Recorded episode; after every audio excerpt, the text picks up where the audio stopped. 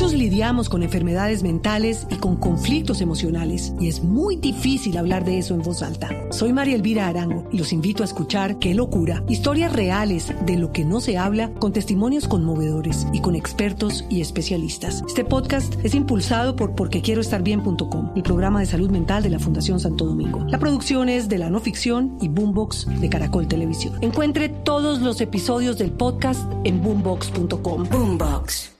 12 del día, 13 minutos. Acá hay una buena noticia porque el ICETEX anunció hoy que los estudiantes que no tengan empleo no estarán en mora ni serán reportados ante las centrales de riesgo. Van a empezar a pagar cuando tengan algún tipo de ingreso que supere un salario mínimo y las cuotas no van a superar el 19% de sus ingresos. Juan David Ríos pues es un nuevo beneficio que permitirá a los jóvenes que adquieran su crédito con el ICETEX cuenten con un esquema con el que pagarán una cuota proporcional a sus ingresos.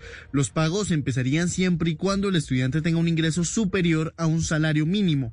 Quienes no tengan empleo no deberían realizar sus pagos y no entrarán en estado de mora con su crédito. Muchos lidiamos con enfermedades mentales y con conflictos emocionales y es muy difícil hablar de eso en voz alta. Soy María Elvira Arango y los invito a escuchar que locura, historias reales de lo que no se habla con testimonios conmovedores y con expertos y especialistas. Este podcast es impulsado por porquequieroestarbien.com, el programa de salud mental de la Fundación Santo Domingo. La producción es de la no ficción y Boombox de Caracol Televisión. Encuentre todos los episodios del podcast en boombox.com. Boombox.